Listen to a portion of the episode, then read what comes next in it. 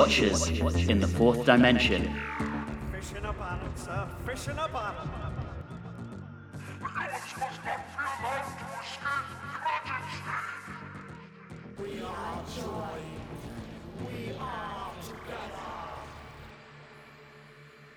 Hello, and welcome to a bonus episode of Watchers in the Fourth Dimension. I'm Anthony. I'm Julie. And I'm Reilly.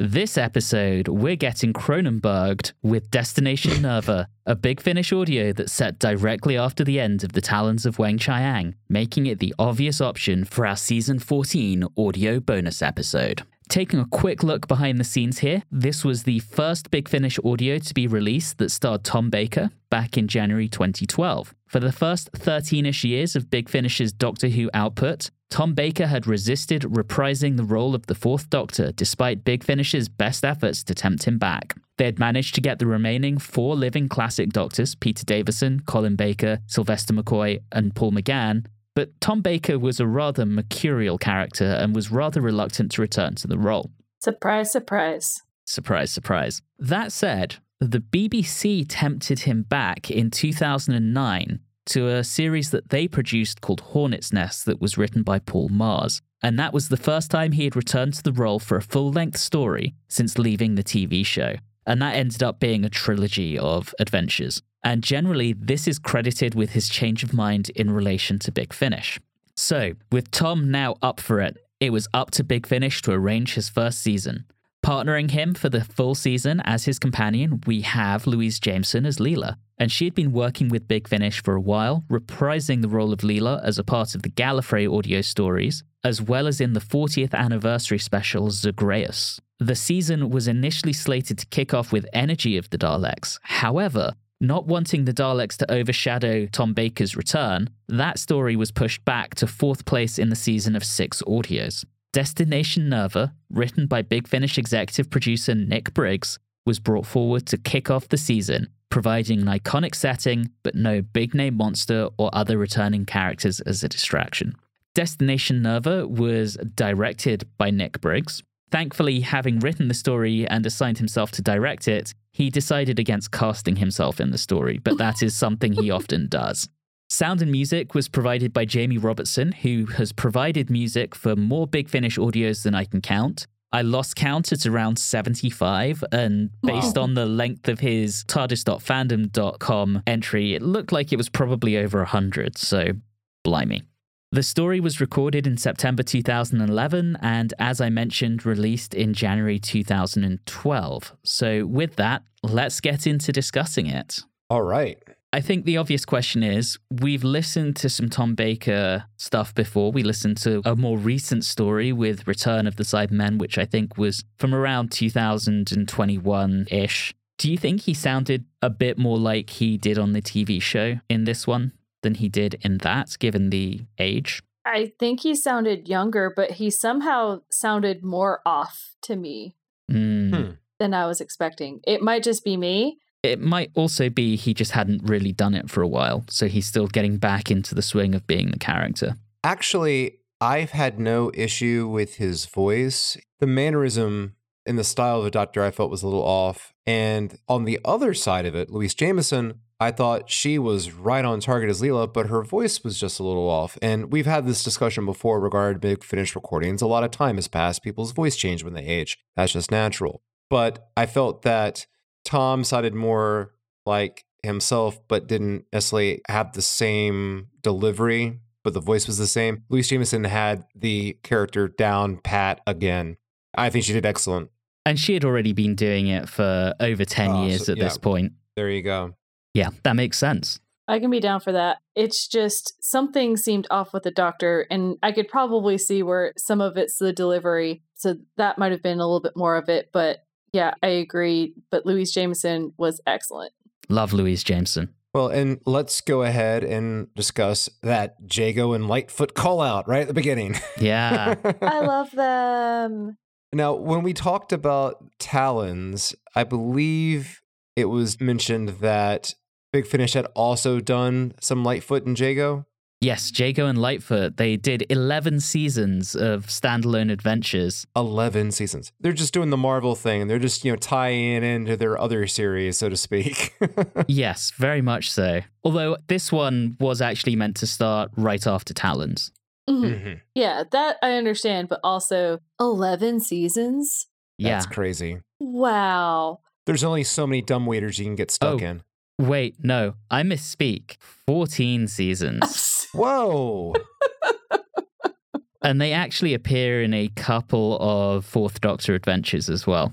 Are they one of the Alright. most prolific of Big Finish, or are there others that have that kind of a backlog? You mean of spin off ranges? Yes.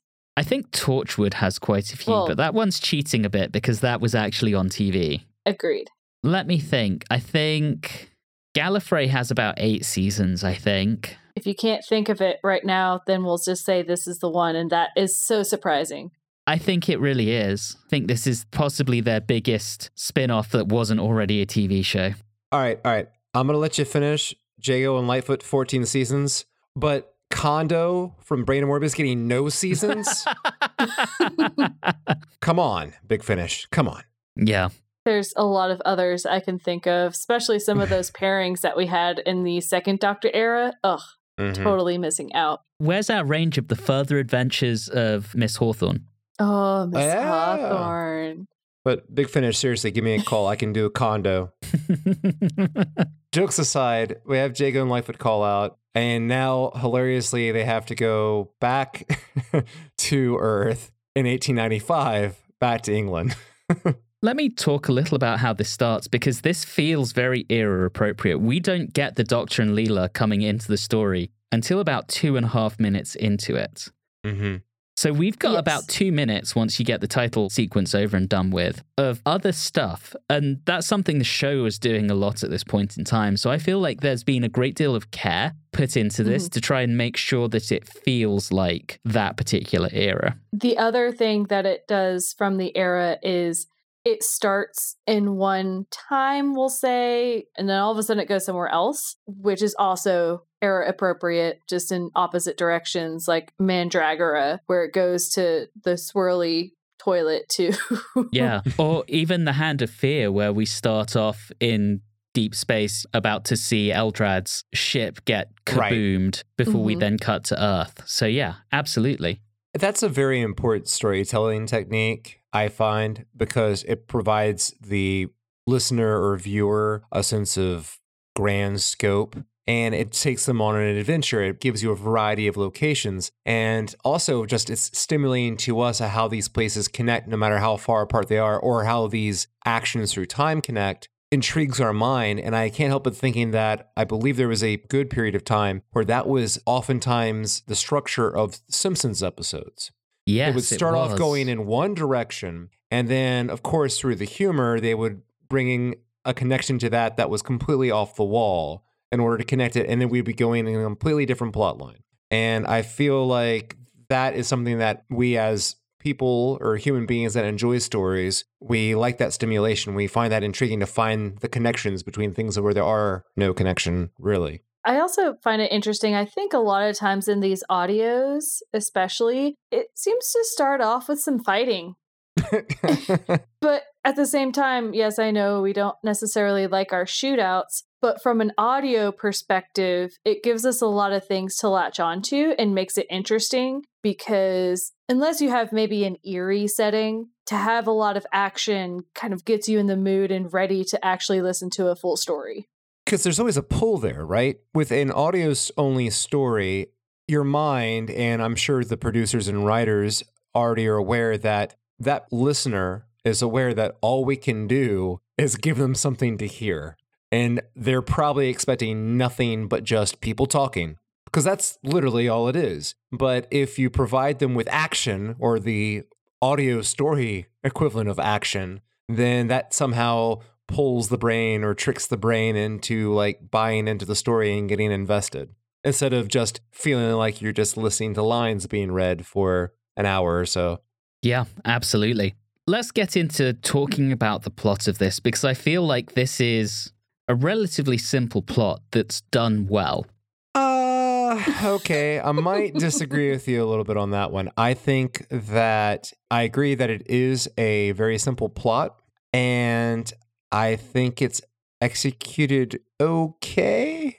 I don't know if I would say executed very well, though.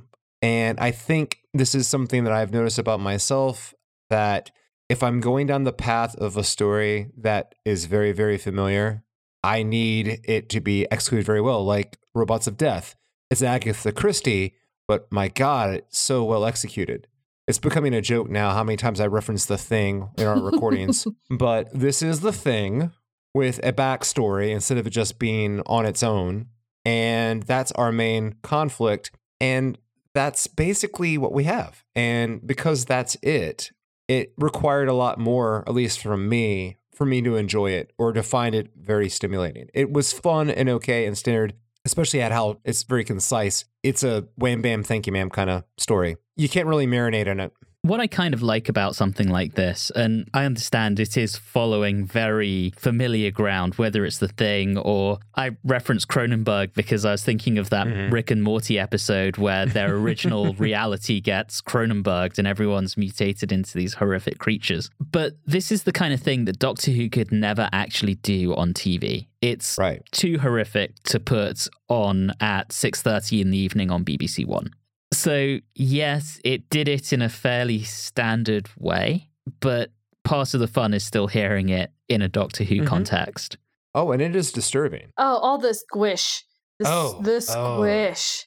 Mhm. Oh, I understand that we had to go with something that you can really hear because just hearing, oh, your skin is mutating is not really effective. But do they always have to go with the squish approach? Because it just makes me feel really gross. And I would argue then it's done its job. Right. and then the combination of the description of how these human forms are melding into each other with the sound. I will say that was very well executed. That was well done. That really did hit. It made me feel very uncomfortable and grossed out.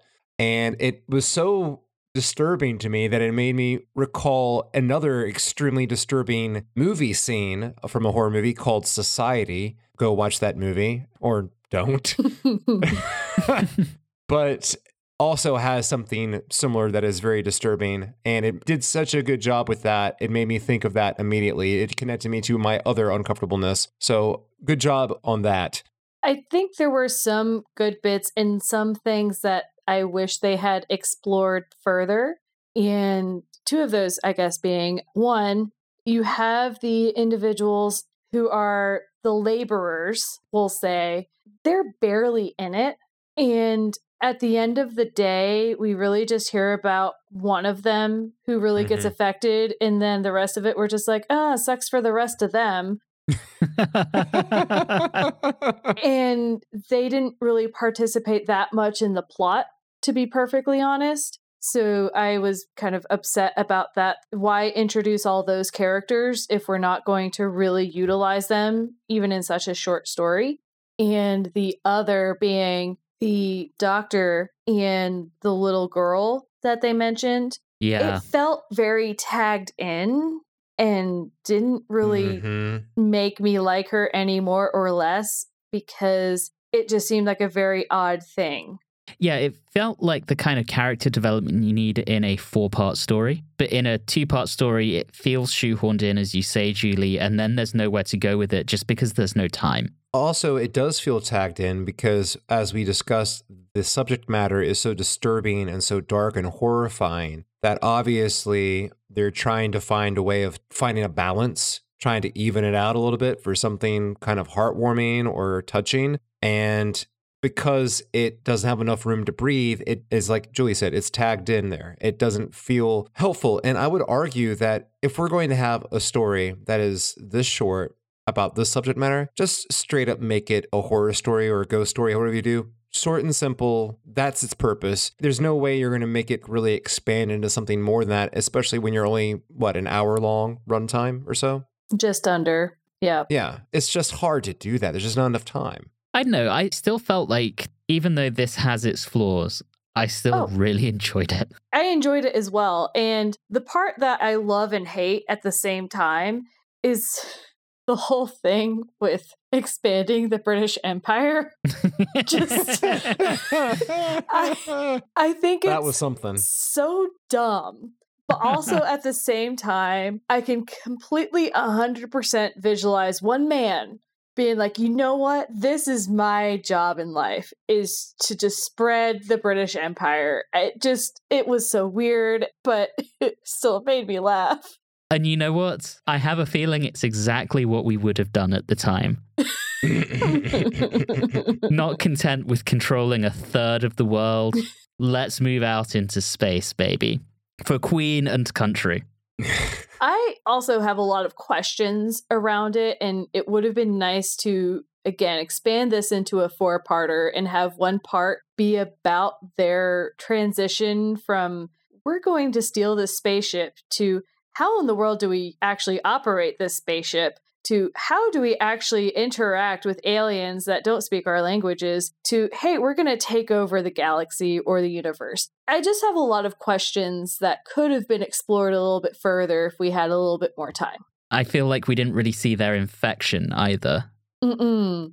So there's this big backstory, and I kind of get why, because I guess they wanted to kind of keep that hidden as to the fact that Lord Jack and Sergeant Mhm. Henry McMullen Mhm. were the cause of infection and that it was coming. But it would have been nice to maybe have a flashback later on and have that. Again, I'm recognizing this is only two parts, so there's some time limitations, but lose all the stuff about the daughter, put in a flashback to them figuring out the ship and how they get infected. basically what i'm hearing is either the story needed to be shortened in just a horror story or it needed to be lengthened and pulled into a full outright mm-hmm. like big story Yeah. They got caught full in parts. between. Hmm They Yeah. got caught in between. While you brought up the Sergeant Henry McMullen, I have to ask Julie, you know what I'm going to ask? Does he have a charming, enticing voice that would make you want to shake his hand? No. nope No, thank you. That flattery is not the nice kind of flattery. yeah, it was creepy as fuck. Yes. I was like, I'm not even a woman and this is making me uncomfortable. They tried to play it off as not even really mind control per se, but just a very heavy persuasion. Yeah, almost like an Right. entrancement. Yes. And I kind of am okay with that, although because mind control is so overdone, I Mhm. get really frustrated with it sometimes, but that's why I'm glad it was more trance like than full out mind control. That made me feel better. And that Leela was able to shake it off after a little bit. But yeah, he just sounded like a creep. Yeah, and describing all the women as what was it, lovely? Mm-hmm.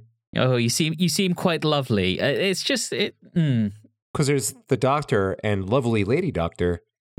yeah, Lovely late. Oh, sorry. Hey, yeah, it definitely feels kind of icky. And I get it. It was part of the character. One, he's Victorian, so he's got different mannerisms. Two, you're meant to feel that there's something weird about him when he first shows up and something kind of icky because there is. Because he's this weird thing slash Cronenberg type creature who's going to transform everyone. So yeah, you're meant to feel kind of uncomfortable. So I guess it does its job. Mhm. Yeah. And I think, again, there's pros and cons to it. It's funny when the jump happened between them fleeing the Victorian era and kind of getting a little bit caught in the stream of the spaceship or whatever, and then all of a sudden going to Allison, our doctor. It was one of those situations where it happened in, I think, the Mask of Mandragora, where I was like, what in the world am I watching? I went from this thing to something completely different. And then I'm like, okay, yeah, that ties back into our whole conversation about fitting the time period of Doctor Who. So I think one thing that neither of you would probably appreciate because you didn't grow up with Big Finish being the only available new Doctor Who. So Big Finish, when it first came about, really did one-off stories that you had to figure out where they fit into the show's continuity. So they would do a random fifth Doctor story with a companion from then, and you had to kind of figure out for yourself, well, this takes place between this story and this story. And then the more they did of these, you then had to kind of figure out where they all fit together. And then they got the eighth Doctor, and they basically did the Eighth Doctor Adventures because he never got anything more than a TV movie. So he finally Mhm. had seasons. So they started doing seasons of things. And then they get Tom Baker and they do him in seasons as well. So this is the first in a season of six stories. Okay. And don't Mhm. start thinking that there's anything from this that carries on through the rest of the season. There's not. But I remember this being released 12 years ago and it hitting my Big Finish account. And just the sheer excitement that there was new Tom Baker Doctor Who. And not only that, that it was effectively season 14B right. because this led straight out of Talons into a brand new Tom Baker season. And that was so cool and so exciting. And on top of that, we're back on Nerva. So maybe there's a slight bit of nostalgia from me on there. hmm Mhm. Nostalgia Yeah. of me? Surely not. Oh, surprise, surprise. Did they ever go back to those other stories, not Eighth Doctor and not Fourth Doctor, the ones they were doing like one offs of? Did they ever kind of try to recategorize or give a proper placement for those, or those just determined by fans as to where they fall? So at first, they would actually say this story takes place between this TV story and this TV story. But the more big finish output there was, the harder it became to do that. And you'd have to figure out the order in which the big finish stories fit with each other. Okay. And as time went by, they got a bit better about that and would actually try and weave a narrative. And they started doing trilogies of stories that fit together. But some of those early ones, even now, I'm like, uh, that doesn't really fit anywhere. Mm. And Okay. we'll talk about it when we get there, but they shoehorn adventures with the Fifth Doctor and a companion who wasn't with the Fifth Doctor for very long, and it kind of ruins something in that character's Okay. development. Again, we'll talk about it when we get there. We'll get there. but they definitely tried to do a few things just for the sake of reusing characters, maybe where it shouldn't have happened. That said, back onto Destination Nerva, and I suspect Julie wants to talk about this because Julie always wants to talk about this the music. Hmm. well, the music and just the sound design in general, because they often kind of go hand in hand. Again, it's wonderful and lovely, and Big Finish very rarely let me down. What I thought was really cool here was this was like a cross between Dudders and Murray Gold. Uh, you're not wrong, actually, now that I think about it. Yeah, and I was like, I'm not sure I would have ever thought of those two being something that could easily be crossed, but somehow Jamie Robertson did it. There were some really great things in bits. And I think the part that was really Murray Gold to me was as they were fleeing so that they didn't get vaporized and they were going into the future. That's when the actual orchestra part, or the most like an orchestra part, kind of picked up, which is where your Murray Gold comes from. And it's like this big, heroic, upbeat type of thing. But then a lot of the other pieces and things that are more designated for the quiet things, that's a little bit more dudders. Yeah. I really liked it. Julie, you always say Big Finish do music and soundscapes well, but I thought somehow they really pulled that off, that interesting blend between the styles. I'm just very sad that they didn't have the standalone music soundscape like they normally do. Yeah, I think that's a newer thing. At one point, they would release standalone releases of music from their audios. Hmm. And it was only later where they started adding it as a bonus feature. So we're probably a little early, but we'll make sure we get back to that, Julie. Perfect. Reilly, did you have anything to add there? About the music? Mhm. No, the soundscape, I agree. Big Finish always delivers on that. We already discussed the squishing, the squishiness. They nailed the squishiness. And even the other things like the workers, kind of like that rabble sound and the sound of the rain at the beginning and the sound of the doors opening, closing off those airlocks. Yeah, I mean, it definitely drops you into a place and makes you feel there. And they've always done a great job with that. I guess there are two questions. One, could you ever see yourselves listening to this again? Two, does this entice you to listen to the rest of this season? Would I listen to this one again? Probably not. I don't know why I am going to say something very controversial here. I actually was more entertained by Pescatons. Whoa. Oh, Yeah. them's fighting words. That said, for you, Reilly, I can very easily picture you saying, if you want to experience the thing, you're going to watch the thing. So why would you return to this? No, I mean, we haven't talked about the twist at the end, the background of our epiderm horrific monster, which definitely makes it separate from the thing. And there's no moments of questioning who's who here in the story. It's very clear that, oh, they've been barely touched. They are now infected. It's over. And it's just more gruesome than suspenseful in that manner. I found the Pescatons, while obviously ridiculous, just very original. And Mm. I'm a sucker for originality. And I'm not saying this is poor at all. I think this is good. I don't think it's extremely well executed. I think it's finely executed, but it just it offers me nothing for me to want to go back to. Does it make me interested into listening to further serials in this season of Big Finish? Yes, it does though. okay. Julie. Well, it's a little difficult. I don't know that I'd necessarily go back and listen to it. Partially, one, there's just so much big finish out there that it's going to take something really impressive to get me to listen to it again, or something so damn catchy that I have to go back to it. Scorchies. But I agree with Reilly. I think it's good enough to warrant a look into the rest that is a part of the season because this is kind of your more predictable story, but it is standalone. And there were mention of Daleks, and that would be interesting to see. So, yeah.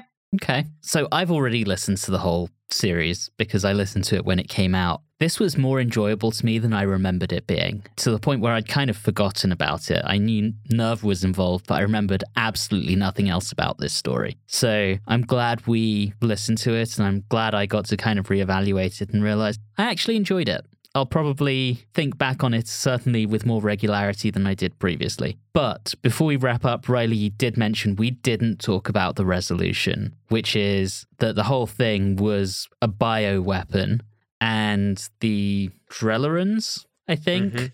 Basically, after an impassioned speech by Dr. Foster, decide to inject the Dr. Leela and Dr. Foster with the cure and teleport them back. So everyone gets cured and moves along with their lives.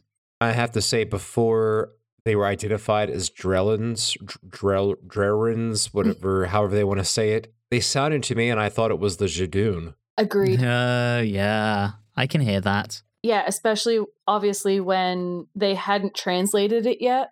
Mm-hmm. That's when it really sounded kind of like the Judoons. I agree. Judoons on the moon. Joko Fosho no Romoto. Beautiful. Well, I think we've pretty much exhausted this, so we'll call it a day. Dear listener, if you haven't listened to us, it's probably worth a listen to. It's only going to be an hour of your time. The rest of the season, I think, starts to pick up steam. And Reilly and Julie, it does feature an appearance from the Crispy Master, yes. Ooh. who is admittedly the voice has been recast, but recast with the actor they actually recast it with in the show. So Mm. you know, when he comes back later in the Tom Baker era, it is a different actor, and it's that actor they get for Big Finish. So some continuity at least. Extra tasty crispy. Mm, double fried. All right, with that, we will call it a day. Thank you, everyone, for listening to us ramble on about the return of Tom Baker to Doctor Who on audio. This has been a lot of fun. Thank you again for listening, and until next time, as always, have a good one.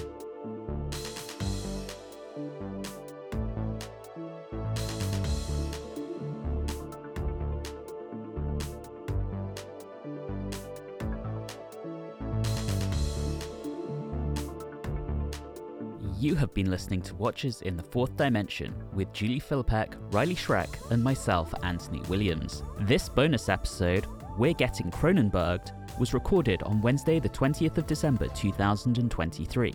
If this is your first time listening in, all of our previous episodes are available through your favorite podcasting app.